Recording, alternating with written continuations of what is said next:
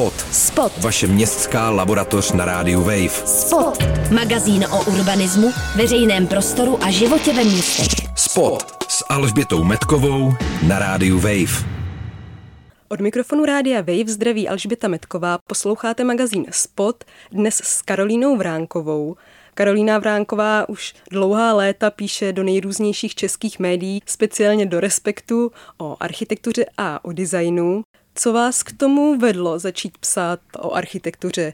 No já, já bych chtěla říct, že já jsem vstupovala do života na konci 90. let, což byla doba, kdy vlastně člověk mohl dělat všechno a ovšem, jo. A vlastně do velké míry rozhodovala právě náhoda a e, nějaký m, tak jako vesmírný energie, jo, což přesně se stalo mně, že jsem vlastně dodělala jako žurnalistiku a něk, někdo mi řekl, ať pro časopis Týden udělám prostě přílohu o bydlení a stavění, no, tak jsem ji udělala, ale bylo to. Ale jako by musím zase říct, eh, aby to nebylo tak jako až moc lehký, že eh, vlastně, že člověk čas od času ve svém životě jako pocítí, že jako někde je dobře a to byl přesně ten případ, že vlastně to mě úplně od začátku bylo jasný, že tohle mě fakt strašně baví a zajímá a že jsem se do toho fakt jako pustila a nějak tak se mi to drží do dnes. Vy píšete o architektuře a designu už víc než 10 let.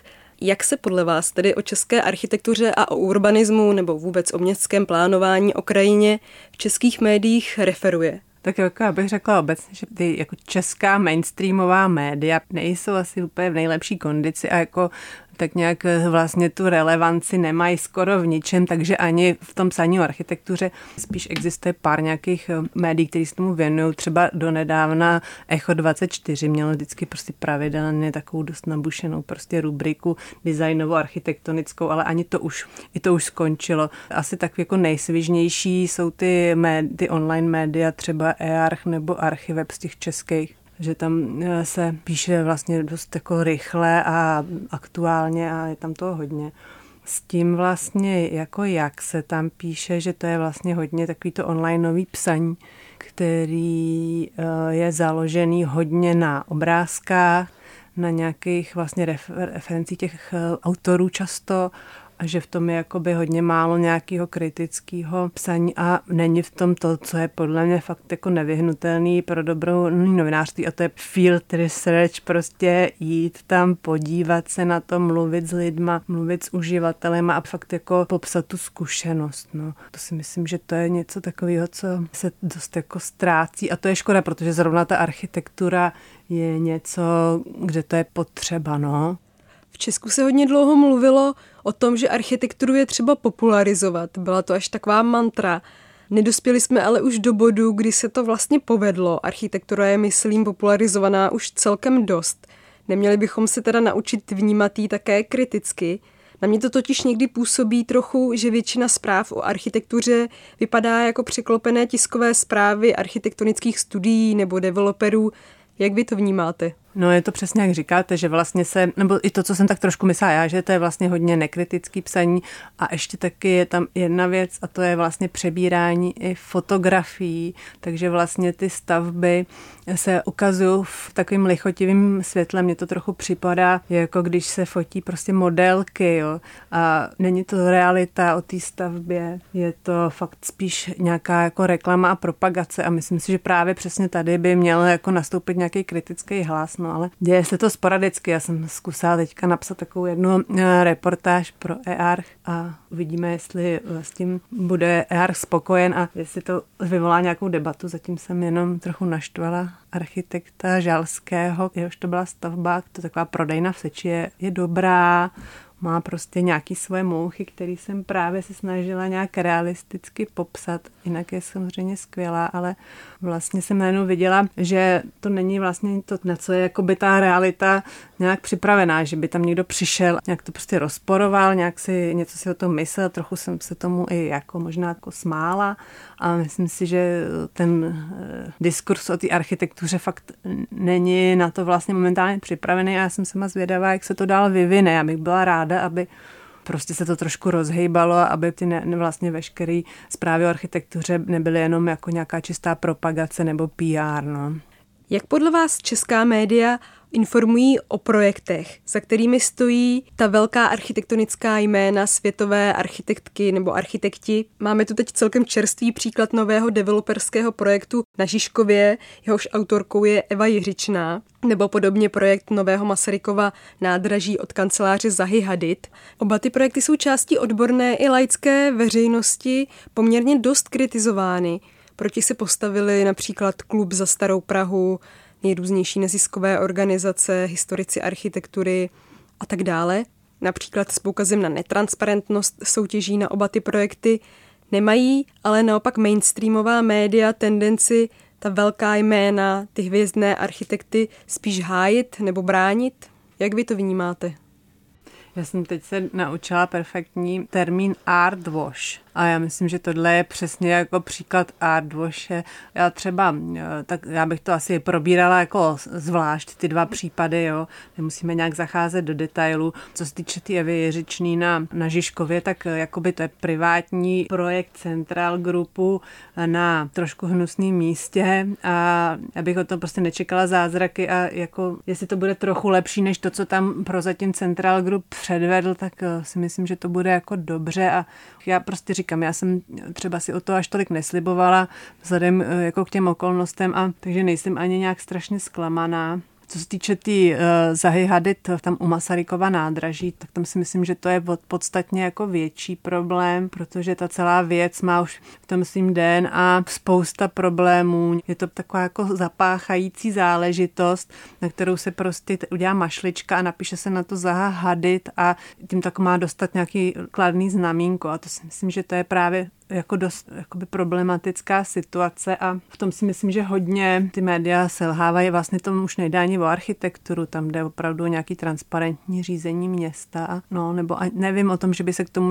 někdo opravdu jako vyjadřoval nebo se tomu věnoval nějak do hloubky a nějak to víc vysvětlil nebo rozporoval. No. Když se tedy teď odkloníme od psaní o architektuře a obrátíme se přímo k architektuře nebo urbanismu, jak je na tom česká architektura v současnosti? Kdybyste tady musela nějak ve zkratce charakterizovat českou architekturu, tak co by se vám třeba vybavilo? No, tak já pozoruju třeba jeden takový trend teďka, který hodně si myslím, že jakoby nějak eh, vystihuje českou architekturu současnou. A mě to hrozně baví a právě se přestěhu, že vlastně bych chtěla psát skoro jenom o tom. A totiž, že vlastně spousta dobrý architektury vzniká z iniciativy radnic nebo nějakých třeba radnic ve spolupráci s místníma spolkama v různých menších městech nebo ves, dokonce vesnicích. Je to třeba docela skromná nějaká architektura, nejsou to žádný prostě počiny, a, ale jako je to moc, bývají to moc hezký věci. Já jsem třeba teďka psala do Respektu zrovna článek o radnicích, že to je takový jako možná vrchol tady to snažení, že si vy udělali v několika místech ty novou radnici, takovou jako reprezentativní stavbu, která po nich má zbýt. Ty věci jsou docela pěkný.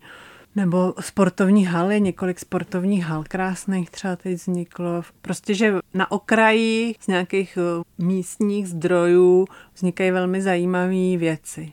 Je podle vás česká architektura něčím jako výrazně odlišná třeba od architektury někde v zahraničí, v okolních zemích nebo v západní Evropě, nebo už nějaké dělení na východ a západ nemá v tomhle směru význam? To nevím, já si hlavně myslím, že tady, že všechny tyhle ty věci, o kterých třeba mluvíme, takže se tady prostě dělají za málo peněz tak to je jedna věc. A potom, že vlastně do toho hodně málo jako mluví nějaký veřejný sektor. Já jsem třeba, jeden den jsem strávila s porotou České ceny za architekturu, kde jsou teda eh, mezinárodní eh, architekti a vlastně mm, jejich jako hlavní postřeh byl, že nejsou nominovaný žádný jako bytový domy a oni měli na mysli prostě nějaký městský domy, investovaný státem nebo eh, nějakýma družstvama, ale to byly všechno prostě ryze jako privátní investice a teda postavený primárně za účelem prostě generovat zisk, podle čehož taky vypadaly, ale takový nějaký jako ty veřejné architektury je dost málo, i když třeba právě v těch menších eh, městech nebo místech je to jako relativně vlastně jednodušší to dělat, ale mm, nějak tak plošně je vlastně furt docela málo. No. Vy se zabýváte nejenom psaním architektuře,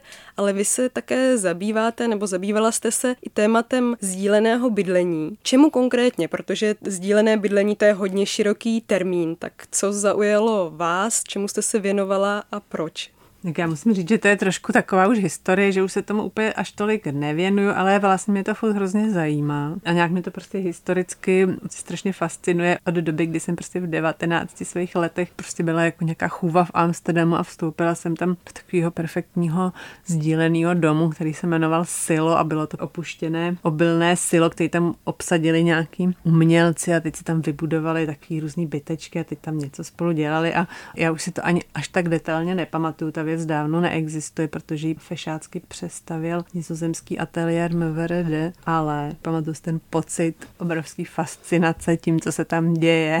Jo, ten mě prostě neopustil a fakt to docela sleduju a myslím si, že to je nějaká prostě věc, která fakt eh, má budoucnost, že nějaký jako kvalitativní změna v tom bydlení si myslím, že se dá čekat a že se dá čekat tímhle směrem, že možná i okolnosti donutí lidi, aby víc věcí při tom bydlení sdíleli a poprvé mě to zaujalo v tom Holandsku někdy v 90. letech, pak jsem to zkoumala v Berlíně, kde to zažívá veliký boom a má to i svou tradici vlastně od 60. let, různý komuny a skvoty a teďka už taková jakoby fešácká varianta, ty Baugruppe, teda kdy se více lidí spojí svůj kapitál a postaví vlastně dohromady bytový dům. No ale já si myslím, že to je taková věc, která prostě má, má budoucnost a ona má vlastně i přítomnost, protože vlastně pomalým nějakým takovým dost neviditelným způsobem se stalo, že vlastně velká část mladých lidí než si vlastně založí vlastní rodinu, tak žije v nějakém sdíleném bytě.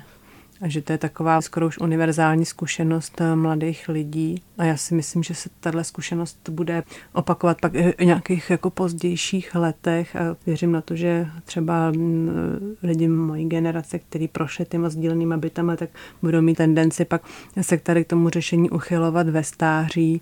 Možná k tomu teda donutí i nějaký jako finanční podmínky, že možná dokonce budou muset sdílet, aby nějakým způsobem přežili, takže tak.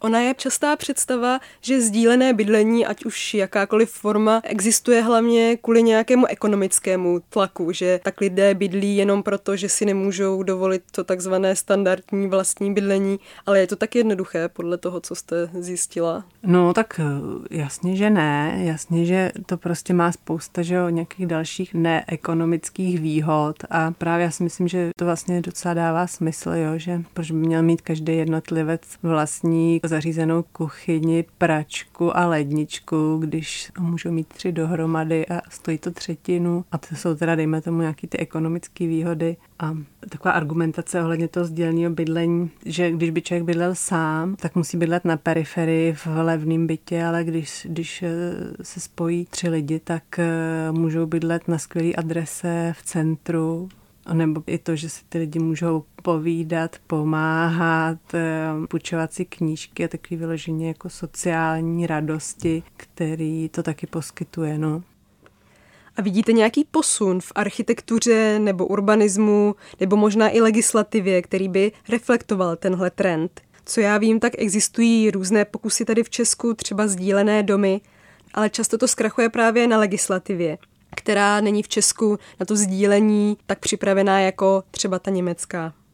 No, já si myslím, že jako já vždycky, když se na to, když na to někde přijde řeč, tak vidím fakt velikánskou jako chuť jako nějak to udělat. A vidím i, že jsou skupiny, které se o to snaží, ale pokud já vím, tak se to vlastně ještě nikomu nepovedlo.